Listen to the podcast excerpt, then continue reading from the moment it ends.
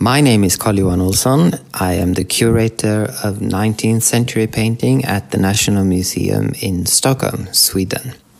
In his youth, as Josephson stated, I am going to be the Rembrandt of Sweden, or I shall die. He did embark his lifelong artistic journey by traveling in Europe, studying old masters like Rembrandt, Rubens, Titian, Velázquez, and many others. And for the first years as an artist, he painted in a manner quite true to these old masters. But like many of his contemporaries, as Josephson traveled to France to escape the conservative academic climate of the Swedish art world, to become inspired by modern painting in Paris by artists such as Edouard Manet and Jules Bastien-Lepage. At the end of his last stay in France, in 1888, Josephson's mental health took a turn for the worse.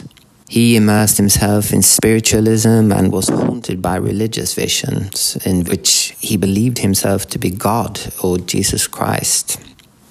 However, Josephson's mental illness did not put an end to his artistry, but it changed its direction and its conditions. His imagery was transferred from the external world to his sensitive, unstable inner world, and this resulted in a universe of highly sophisticated intellectual content, all interpreted by Josephson in paintings and drawings portraying historical, biblical, and literary subjects in the most original and, in several senses, visionary way.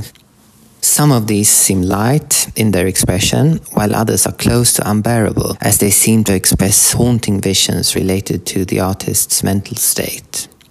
During the main part of the 20th century, Josephson was appreciated mainly for the works from this period of illness, to a large part thanks to artists of the early 20th century, seeing him as an important source of inspiration for creativity linked to the unconscious and for the naive formal qualities of these drawings and paintings.